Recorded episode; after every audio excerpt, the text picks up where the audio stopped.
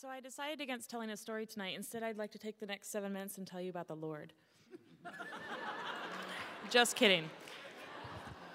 So, when I was 19, I dropped out of college because I thought I'd like to try my career um, development opportunities as a laborer on a horse ranch in Arizona. So, I loaded up everything that I owned in my little two wheel drive, low riding, long extended cab Ford Ranger pickup that I had inherited from my father. And this Ford pickup was pimped out redneck style. If you can imagine it, it had a large metal grill in the front, similar to what you'd see on the front of a police cruiser, which I can only imagine is for hitting things or running things over and not causing damage to your own vehicle. That's my dad. It also had a big, tall antenna whipping in the wind. You know, country songs can cue now. And it had big, huge floodlights, but they were facing the wrong direction. They were going backwards. And there was a little switch right by my steering wheel because my dad was also an asshole and he would blind anyone who tailgated him. so I drove this truck to Arizona, and to this little Alaskan girl, Arizona was like another planet.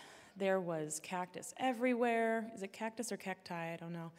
There were javelinas. There was a Gila monster in my yard. There was, um, you couldn't see your hand in front of your face. It was so dark. There were scorpions in my shower. And there were people running from the nearby Mexican border with bales of marijuana on their back asking Arivaca, and you'd point and say, That way, good luck. because this ranch was really in the middle of nowhere. If you drove an hour that direction, you'd get to Mexico.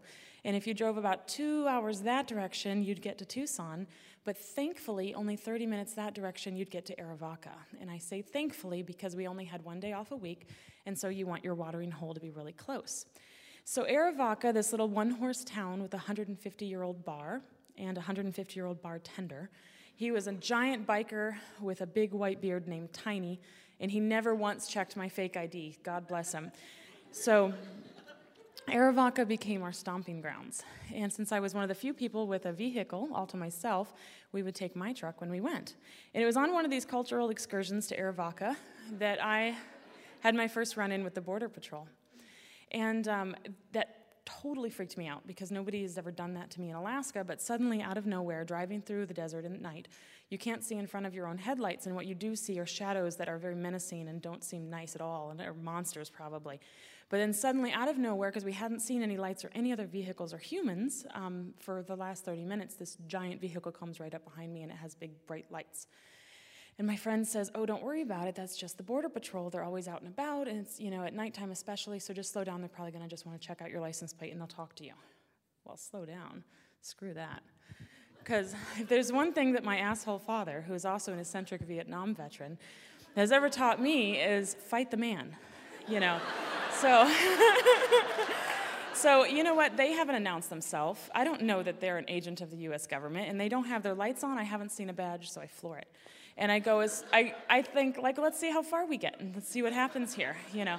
So, as you can, as you can imagine, eventually, you know, they, they stop and they come to the, to my driver's side and passenger side with semi-automatic weapons and very large flashlights, and I say, "It's okay, officer, I'm white."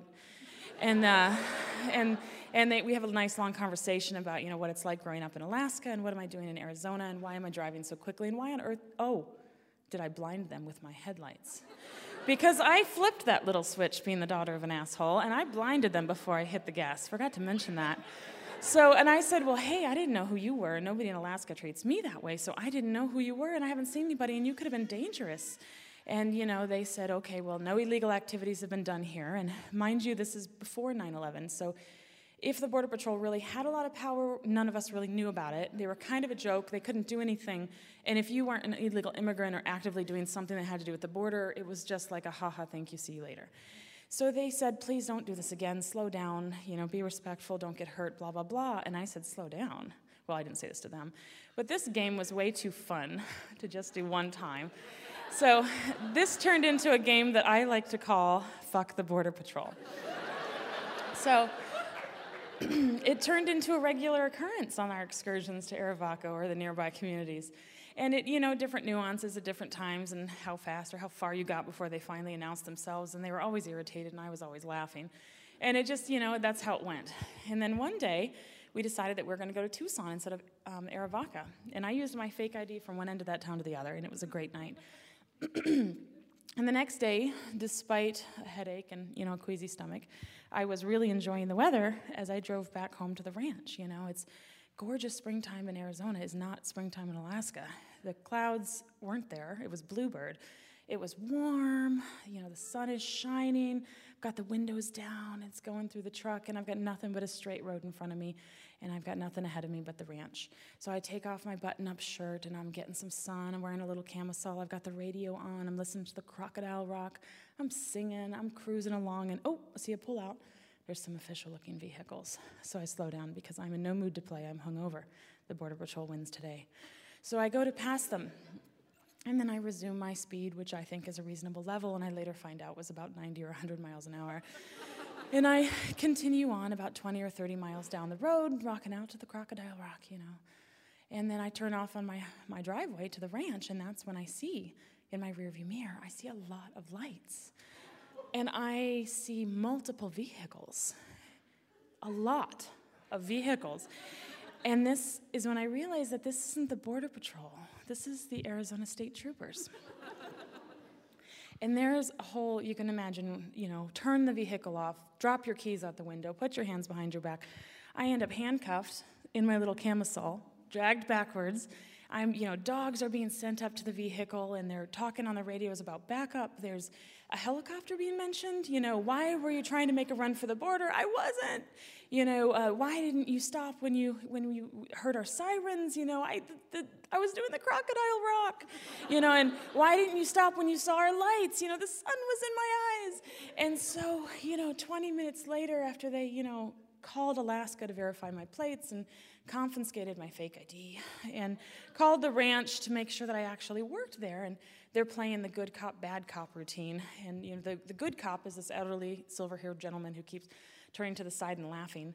And the, the bad cop is the younger guy who I think he thought was making the best of his life, you know, and he, he um, you know, why did you speed up when you saw us? And I'm, I just resumed my speed, and we thought you stole the vehicle. We thought you were headed for Mexico, you know.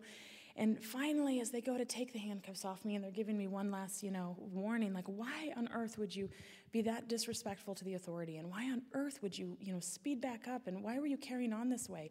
And the only thing I could really think to say was, it seemed like a good idea. And honestly, I just thought you were the Border Patrol.